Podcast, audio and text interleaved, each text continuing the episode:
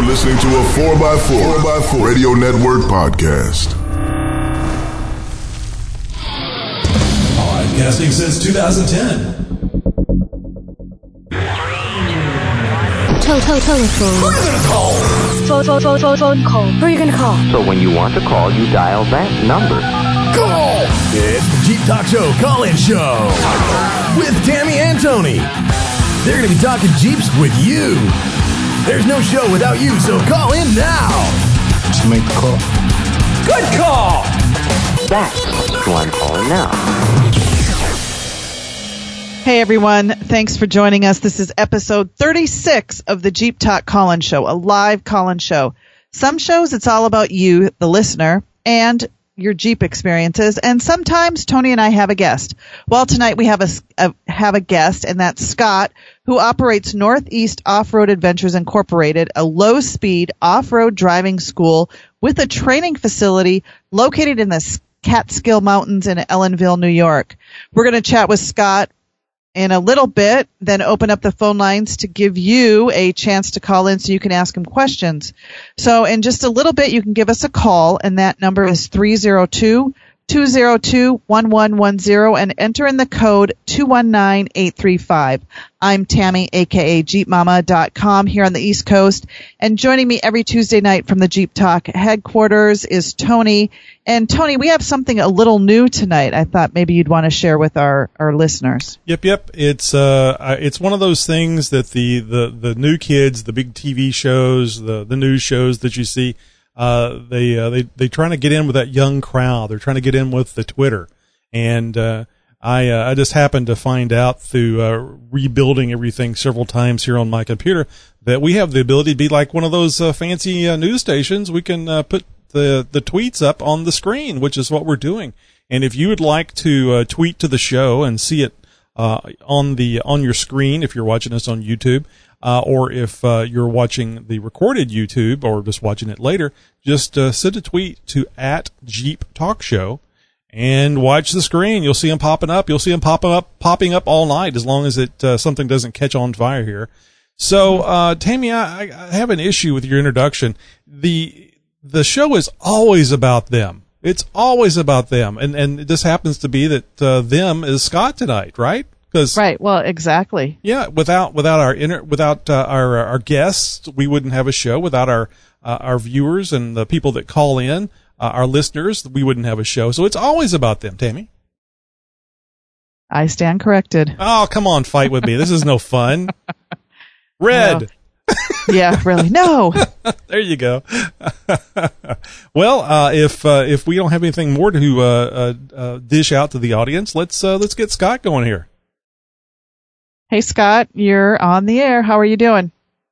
Hey, Tammy and Tony. Thank you so much, guys, for having me on your show this evening. Now, I have to apologize to Scott. Scott was trying to ask us questions about how things worked, and I was busy with getting the show together, and we didn't. Tammy told him a little bit about things, how things worked. So, unfortunately, Scott, you're going to learn on the job, so to speak. Excellent. I love to be able to improvise. It really is just a conversation, though, and you throw in a bunch of electronics, and it's like a big fancy phone. So don't worry about it. Just go with it, and don't worry about it. I think you'll find that when we're all done and said and done, you go, well, that was easy. Yeah, that's usually what everybody does. Cool. All right, Scott. So let's start a little bit about you. Let's where are you located? How'd you come up with this idea? Well, we're located in Ellenville, New York, by the Shawangunk Mountains, in the Catskills, and it's about 90 minutes north of New York. So I'm an engineer, an engineering geek, constantly behind a desk. Over the years, designed robots, worked on military applications. Ooh. Wound up going onto Wall Street, writing fixed income portfolio analysis, and then landing at a financial media company. So all the stuff that I do is pretty much sitting down. And over the years, I was just not too active. I had a Jeep, a TJ 2002, and maybe it was a Jeep thing, but the thing leaked quite a bit. I just drove it back and forth to the train station, and I was going to get rid of it, and my oldest son had said, hey, Dad, before you get rid of it, why don't we try taking it off-road? That was back in 2007. So I said, sure, to try. I went over, and we went to Paragon on a Jeep Jamboree, and it was amazing. You know, we got stuck all the time with this little stock Jeep while all these other bigger rigs are going around and, you know, going places where we couldn't, but it was amazing. And then, you know, got back and I said, yeah, I want to rig a little bit. So we got my son and I, you know, we got bigger tires and realized, okay, well, I want to put on 33s, but in order to do that, I've got to lift up the suspension a bit and then correct the drivetrain and learning about it.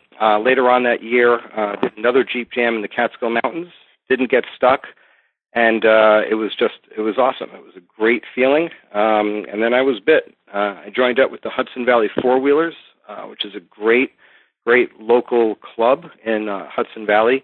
Within a year, I was club secretary and officer, and just kept going out as often as I could, once, twice a month with the club members, and just learned a lot from these guys. I mean, they were just amazing. You know, over time, I started helping some of the newbies that came in with stock vehicles and helping them. And I thought, you know, this would be a really cool business model. How neat would that be to go out and, you know, share my passion of off-road driving and mentoring and, you know, with others. And before you know it, in 2011, put together a business plan, got together with some really talented guys from the club, and, you know, put together what became Northeast Off-Road Adventures, purchased land. And it was quite a ride, though, because, you know, believe it or not, people don't necessarily want off-road driving schools in their backyard. Yeah. That's. Yeah. It's so like a gun range. They don't like gun ranges in their backyard either.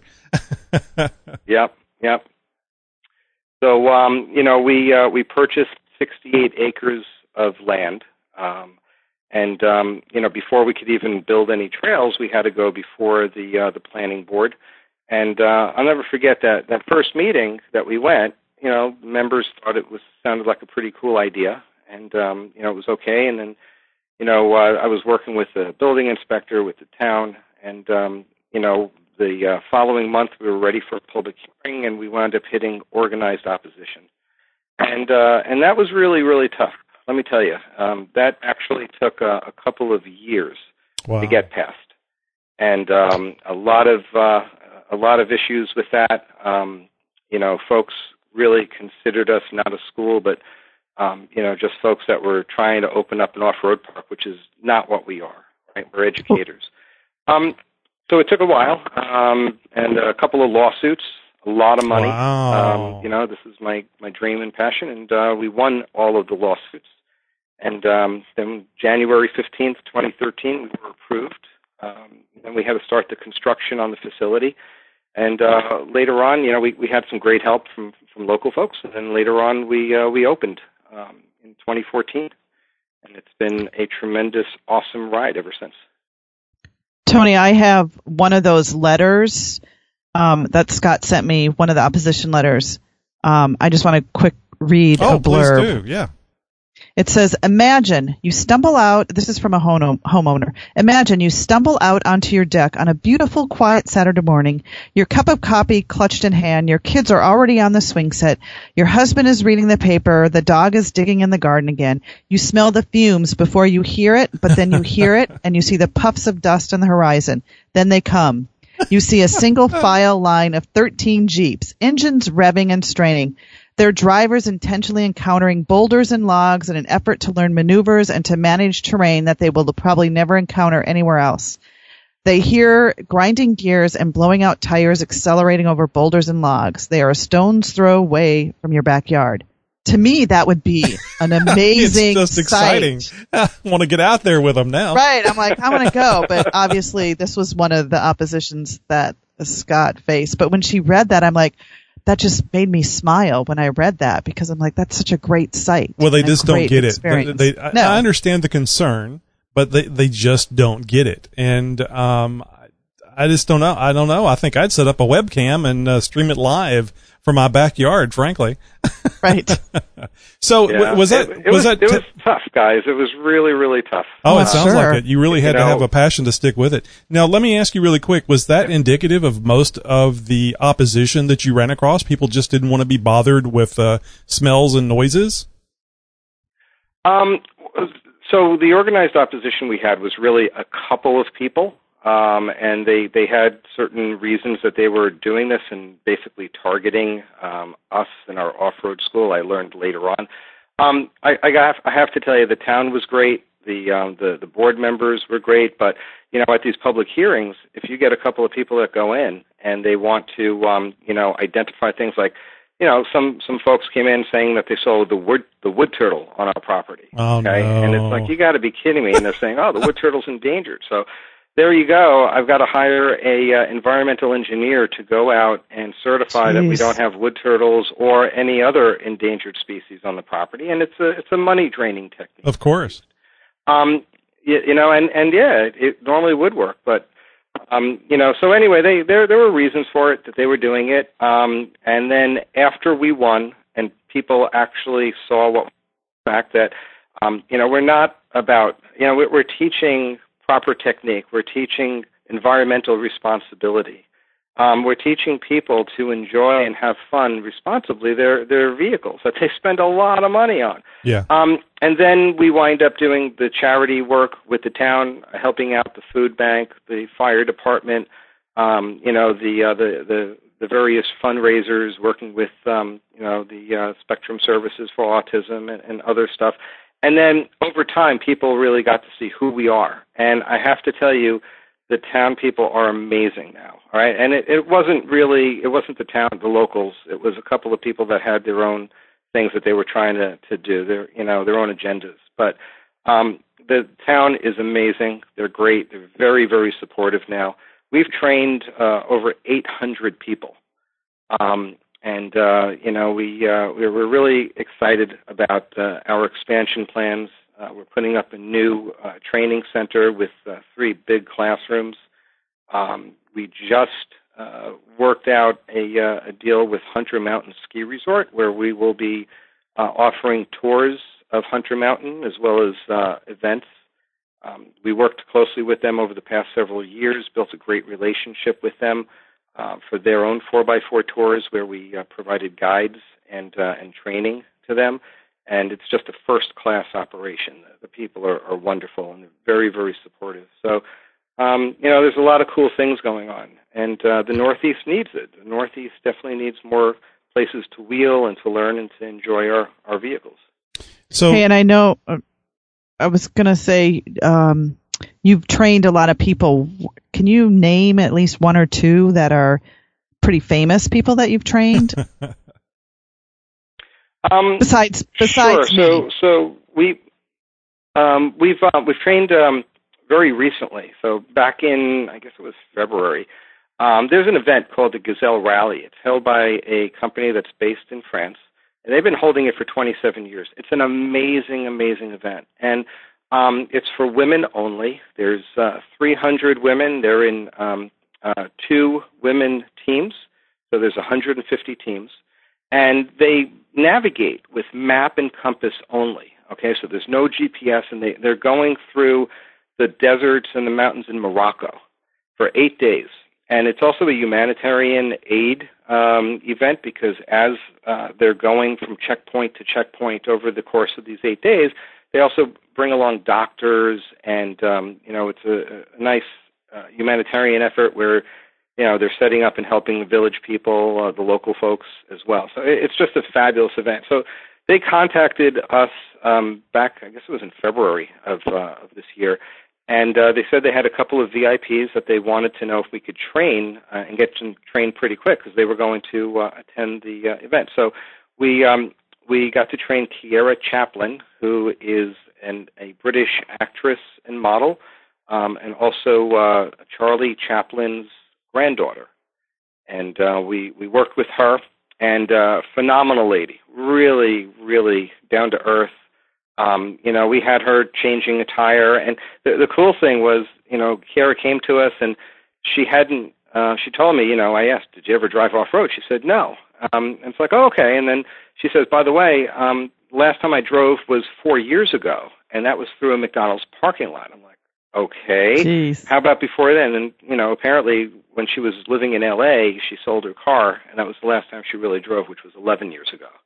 So we started out by just building her confidence, driving through the Hudson Valley, putting on 100 miles on our Jeep, and you know, started training her up on, you know, the theory behind four-wheel drive systems, how they operate, different terrain, what to expect.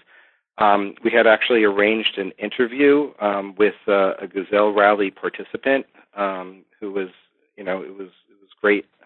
She was wonderful, this woman, Amy, and you know, we wound up. You know, training her over at Nora, our Ellenville facility, and you know, Kiara and her partner, who you know, her driver, co-driving partner, who was a this woman Cindy, who was actually a Miss France. Out of 150 teams, they came in sixth place, which was just awesome. Great organization, great event. You know, if you have an opportunity to check it out, the Gazelle Rally, it's fabulous. Excellent. Oh, you know, one of the things I love starting with, and we just got so enthralled in what you were telling us, and I hadn't had a chance to ask yet. You mentioned your Jeep. Did you mention which one it was? And of course, most importantly, what the color is. Oh, geez. Sure. So it all started with the 2002 Jeep Wrangler Sahara. Okay, which, you know, over the course of time has grown significantly. So now, you know, while it only had a Dana 44 in the back and, you know, a 30 up front, now it's got 44s front and rear. It's on 35s. It's got a long arm lift. That's the TJ that started this all. We also have a 2012 Rubicon Unlimited, which is also a great vehicle. We also have two WJs. We have a 2003 Grand Cherokee, which has a little lift in it and is running some pretty cool BF Goodrich tires on that. And we also have a 2004 as well. And those are rentals that we have over at the school. And that's four. We also have another one. We have a mall crawler, a 2010 Patriot, which someday I'll give you other stories about that one stuck in the woods that my daughter took it where it should not have gone. Ah, well, she's got the right idea though. So, how do you like the Grand Cherokees compared to the, you know, like the TJ and the JK? You know, first of all, the JK is amazing. Okay, the ability to have lockers and the sway bar disconnect is really cool. We actually, in our beginner class, we don't let our students use those. We really want them to just get the feel for driving the rigs as they are. Right. But the WJs, 2002, 2003, you know, solid axle, very comfortable and very capable vehicles as well. You know, I have to say I'm really impressed with those vehicles. They really, they're workhorses for us, and they're also really comfortable on the road. They're as a rig. They're really pretty inexpensive these days. You can get the WJs, you know, probably in the $3,000 to $4,000 range for one that's in pretty good shape. You know, we've got them 150,000 miles, and you know, they're solid as long as they just keep changing the oils and you know, maintaining them. Those things just keep going. Are you running the and it's silver, by the way, silver and white. There you go. So, are you running the 4.0 in those, or is it the V8? What is it, 4.7? We're running the V8s in both of those. You know, deciding that, you know, when looking for these vehicles, since we knew that they were going to be student vehicles, we decided to go with the bigger engines. Right. You know, just because they're going to last. I think that the V8s are going to last longer than something that's been a six. Well, the V8s can be problematic compared to the 4.0, which is you know, the workhorse that goes 300,000 miles fairly routinely. So that's the reason why I was asking. I was curious if you had any issues, but based on what you're just saying, it sounds like you're not having any issues with those V8s at all. And also, too, no, not at all. I don't want to get too technical here, but on the Grands, I think they have the NV249 transfer case. Have you had any issues with that compared to like the 231 or even the 242s? No, have had no issues at all. I mean, those WJs are four-wheel drive vehicles all the time. So when engaging the transfer case or when engaging it into four low, you know, it's readjusting the gear ratios. Right. So we've really had no issues with the WJs. I've had no issues with the drivetrain for the TJ nor the JK. I mean, one of the things was I waited for the 2012 for the, you know, I didn't want to get one of what they call the minivan engines. Yeah. So I waited for the Pentastar, you know, right. Pentastar 3.6. Uh-huh. You know, and that thing, when it came out, you know, plenty of power, you know, and it's not burning any oil, you know, and we've had, I guess I've got about almost 80,000 miles on that one. And we use that one on the trails quite a bit. I mean, one of the important things to do, also, people may not know this, but, you know, when you start going off-roading a little bit more, you want to also change out your fluids in the transfer case, change out your differential fluids as well. I actually had in that JK, we were getting some noise on the trails when making turns, and it was binding a little bit. So, you know, changed out the diff fluid, and that definitely helped out. Big, big difference, and that was done at about 50,000 miles.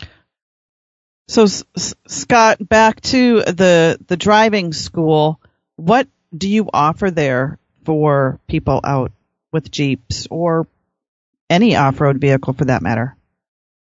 Sure. So the first thing is that our driving school is vehicle agnostic, okay? We've had anything from, you know, Tacomas, Toyotas, FJ Cruisers. We've had Land Rovers out there as well. We've had Ford F-150s. We've had Mercedes G-Wagons out there, too. So we offer a couple of different things. We offer public classes where we can give you what we call the beginner class or advanced skills training.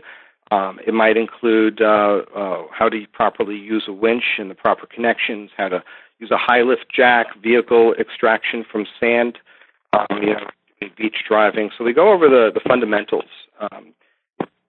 John Mapes, who's vice president of NORA, and I are both on. Uh-oh.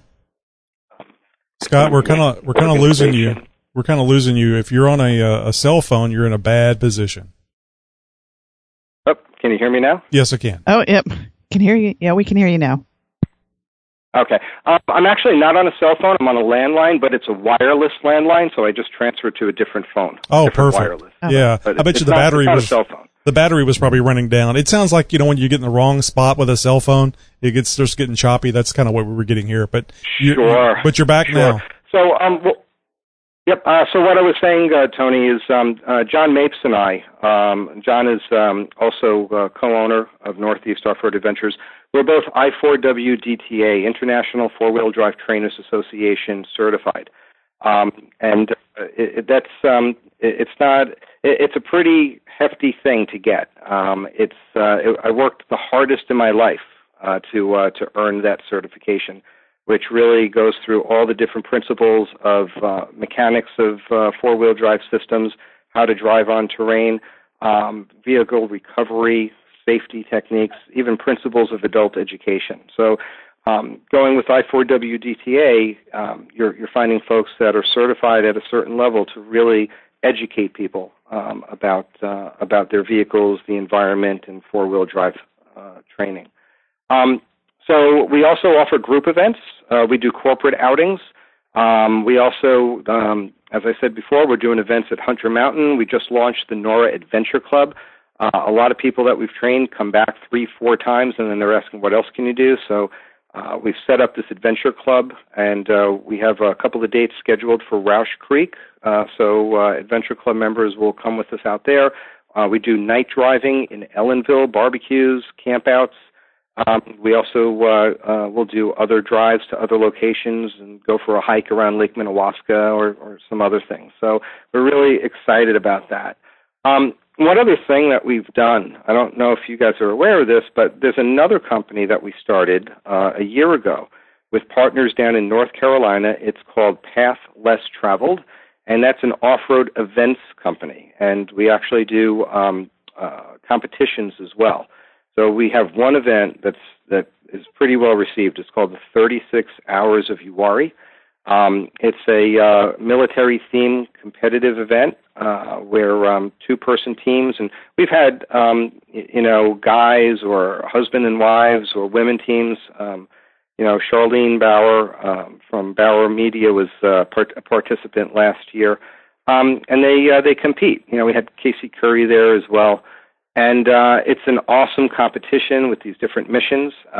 We're doing it again in August. It's getting bigger than it was last year.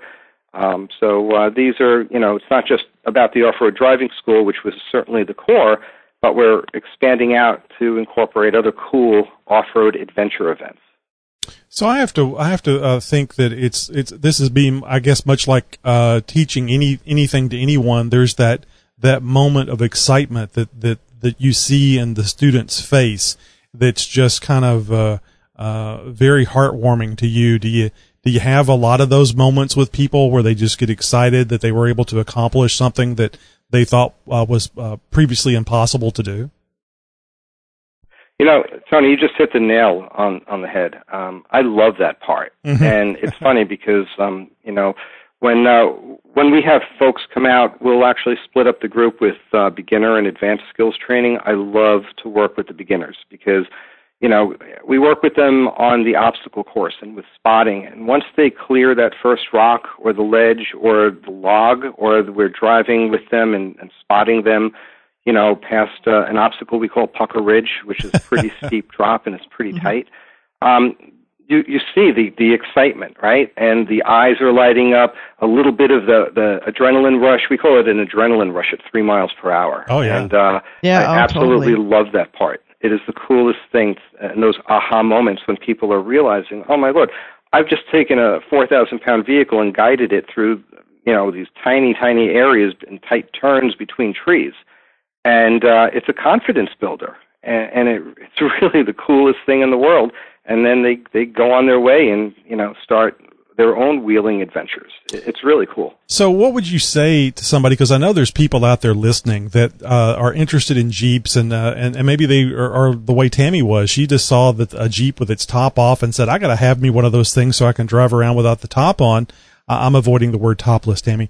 What would you say to those people that go, this sounds interesting, but I just can't see myself off road. It just sounds too dangerous. I'll roll over. I'll get hurt. I don't think I can do that. What could you say to them to encourage them to not just come to your facility, but to go to any place where they could be taught off road? Sure. So the first thing I would say is when we're talking about off-roading, we're not talking about Dukes of Hazzard, okay, where the vehicles are flying through the air like that, okay? When we're in four low, we're crawling along. It's about 3 miles an hour, and, it's about the speed of walking. And it's exhilarating to take your vehicle, off the beaten path and off the pavement, and to go out, have a little bit of freedom, and have fun. And it's also camaraderie. I mean, we don't advocate if you're a beginner, you should not be going out by yourself. You need to go out with, other people and, learn and join a club and, or take lessons. But you need to try it because it is empowering to be out there. And, it's a challenge. It's a challenge to yourself. When you're coming up over to an obstacle, will I clear it? Where is my differential going to be? Should I go a little bit to the left or to the right? Am I going to get high-centered? How's my approach and departure angles going to be affected by this steep slope? I mean, there's all sorts of cool things about it. And if you've never done it before, I can honestly tell you, take a look at the reviews that are on our Facebook page and TripAdvisor for Northeast Off-Road.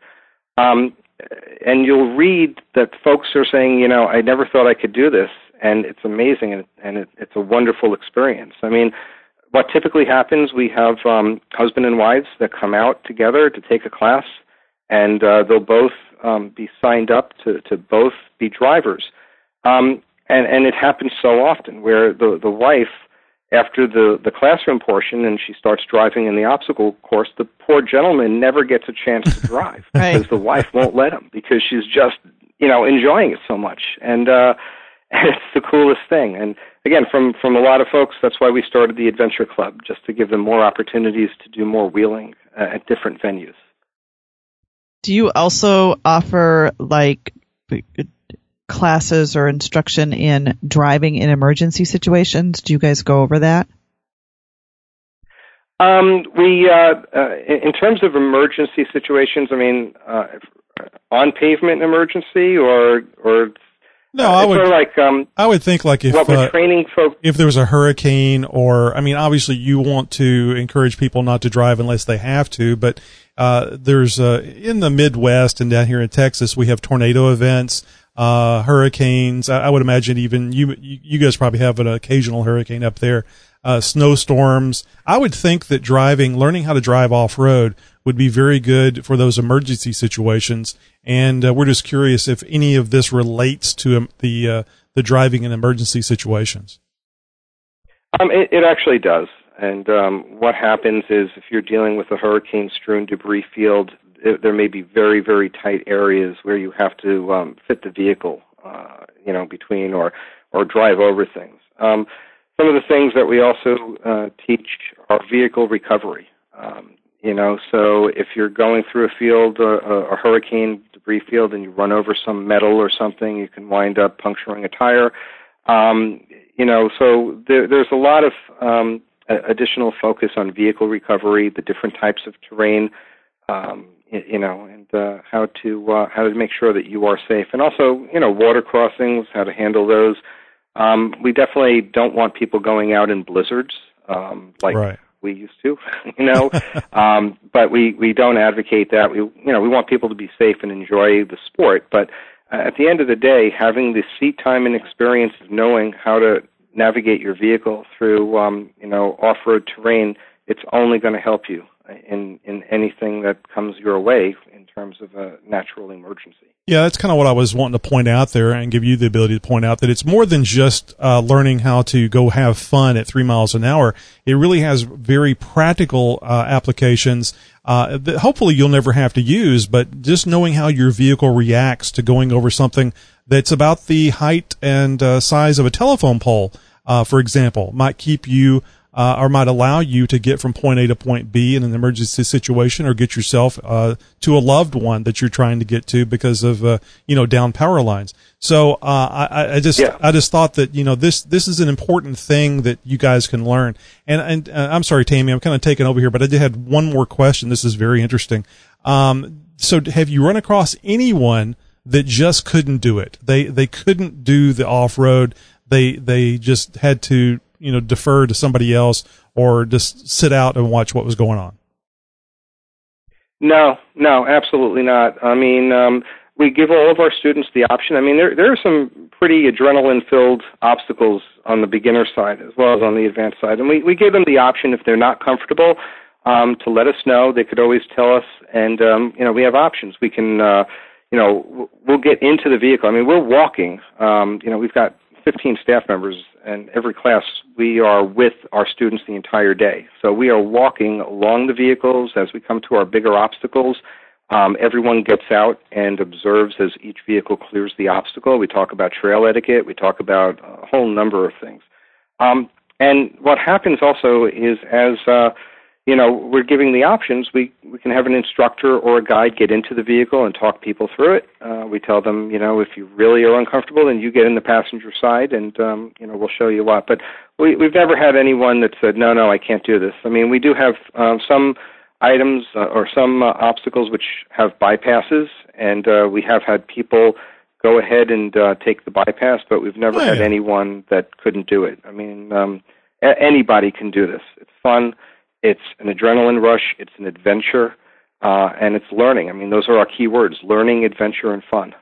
So totally. So that's the important thing I was trying to get across here, folks, that anyone can do this. I mean, it's really the machine doing the work, and you're the person that's guiding it through. So, and you've got all these instructors to help you do this. So if you have any inkling at all about what is this? And it sounds like fun, but it's just too dangerous. Oh yeah. How many deaths have you had there, Scott? Or can you talk about that? Well, our insurance rates have continued to drop because, things are just going so well, and thank God, knock wood. So no deaths. No deaths, no injuries. Yeah. It's what we teach is all safety minded. We're not yahooing it, but it's definitely a lot of fun and adrenaline rush. So there you go, folks. I mean, you're not going to die. You're not going to get injured. You're going to have some fun, and you're going to learn how to drive a Jeep in a difficult situation that you'll find out isn't that difficult because of what you're driving. Oh, and I did have one other question. Have you had any of the new Jeep Cherokees out there, somebody learning, like the Trailhawk edition? Yeah, we have. We've had, we've had a lot of different vehicles. We've had the Trailhawks for the Cherokees. Actually, if you go to our website, we had a Renegade Trailhawk that I shot this video with my cell phone. It was these two women that came out. The car did not even have a license plate, right? The Jeep didn't even have a license plate yet. It had a temporary tag, and this woman had, like, the greatest attitude and, totally stock. And one of our guides, Rich Brody, who's phenomenal. This guy has logged 1.7 million miles as a semi-truck driver and safety specialist. Great guy. And he, he took a focus on that and got her through everything unscratched. And, it was just great to see. We put a video up on it if you guys wanted to see that. Oh, that's great. Yeah, I was looking at some of the Jeeps that were passing by and some of the non-Jeeps. I think I saw a Range Rover in there, too. That would just be scary as hell to me to take a $60,000, $70,000 Range Rover out there and take it off-road. But, I mean, that's what they're built for. It's good to see people using vehicles for what they're designed for. Yeah, definitely. And what's amazing is the engineering behind some of these vehicles. I mean, it's very common for us to get a student who's got a Jeep, on 35s with, a JK Unlimited with, 2-inch, 3-inch lift. And those clear the obstacles pretty well. I mean, we've got a series of different obstacles, some which really do require lockers to get over. But it's amazing to see, like, a Mercedes G-Wagon, which looks like it's so low to the ground to begin with, but it's navigating the obstacle course and climbing over rocks. The geometry is just really, really spot on, and it's a very, very capable vehicle. I mean, we've had LR3s, LR4 Land Rovers. We've had the Toyota Tacomas, rather, various off-road packages. We've had, a lot of different Jeeps, Grand Cherokees, the newer model. We've had the Cherokee Trailhawks, the Renegades, a lot of different types of vehicles. We had an old, really old Defender series, which was just awesome. Great Jeep. Great Defender, not a Jeep, obviously. All the different vehicles we have, the same common theme is there, that people are able to take these vehicles, and people are arguing, what's better? Is it the Unlimited or is it the two-door? And it's like there's no one thing that's better. It all depends upon the terrain that you're going over. If you're covering something which has a very, very sharp, breakover angle, a two-door is going to be better because it's got the shorter wheelbase. But if you're trying to climb a ledge or a double ledge, having that extra wheelbase may be beneficial because, your front tires are going to be able to climb over that top part of the ledge and pull you, as opposed to the shorter wheelbase.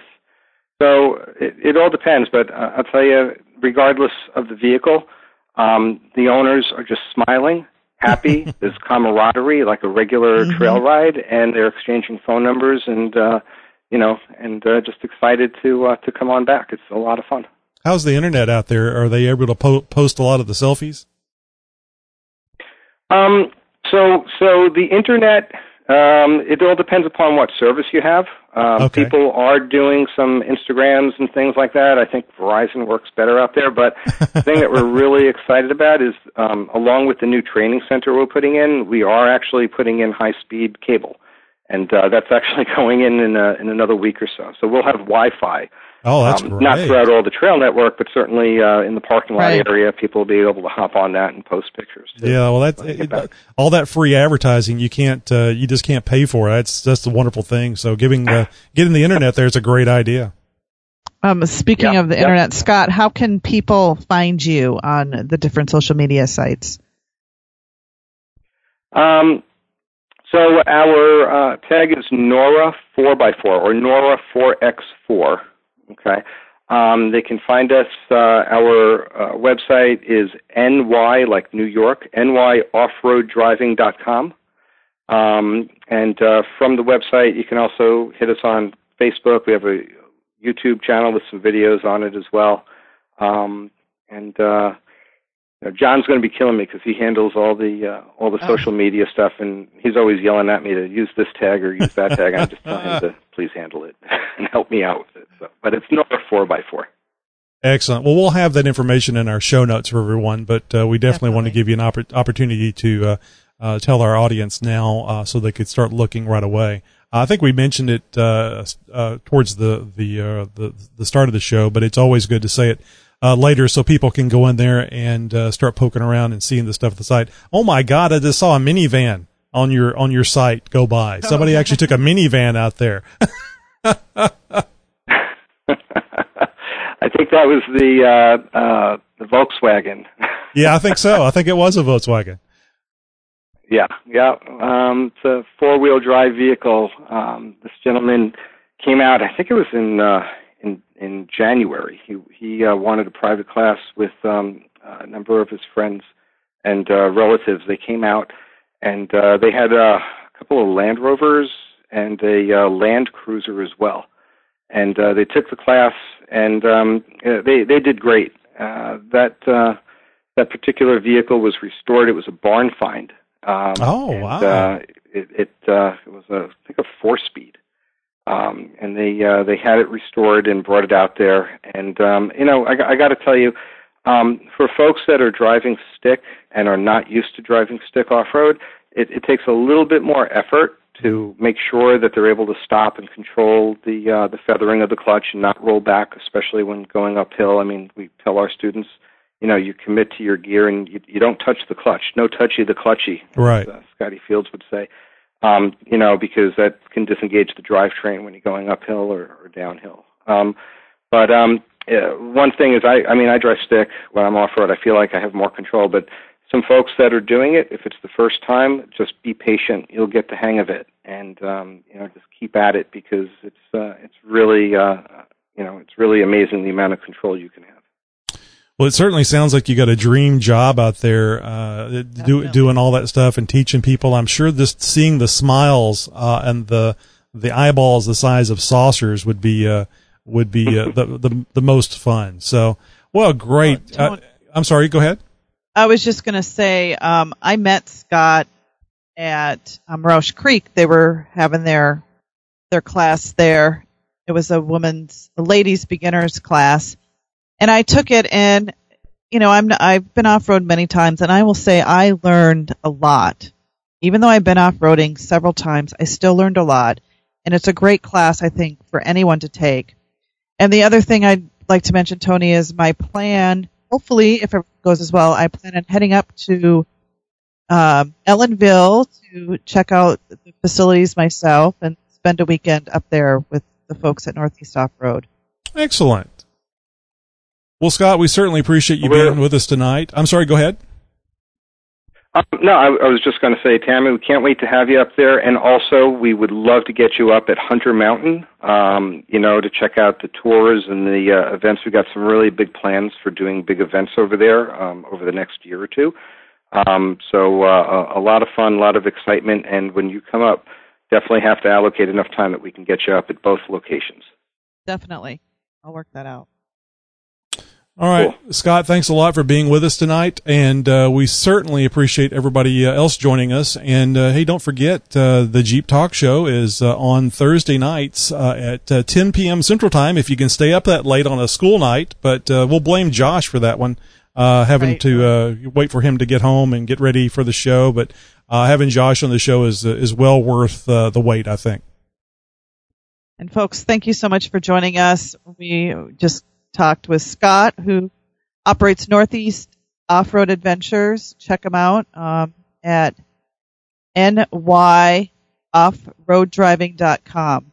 Great folks up there. Yeah, and again, we'll have those all that information in our show notes. All right, Tammy. Well, that's it for tonight, and we appreciate you guys being with us. And don't, like I was just saying, don't forget to join us on Thursday night at the Jeep Talk Show, and we'll have more Jeep information, more Jeep fun, and probably the more emphasis on the fun. I guess we do get a little wordy on the information there from time to time, but we'll look forward to seeing you guys then. Hey, and folks, don't forget to check out my blog. Today's post was how our interviewee who we interviewed last week, Dan from the Road Shows Me, inspired me. Check out my blog post from today at Jeepmama.com. You guys have a great night. Yep, you have a great night. We'll see you Thursday or next Tuesday.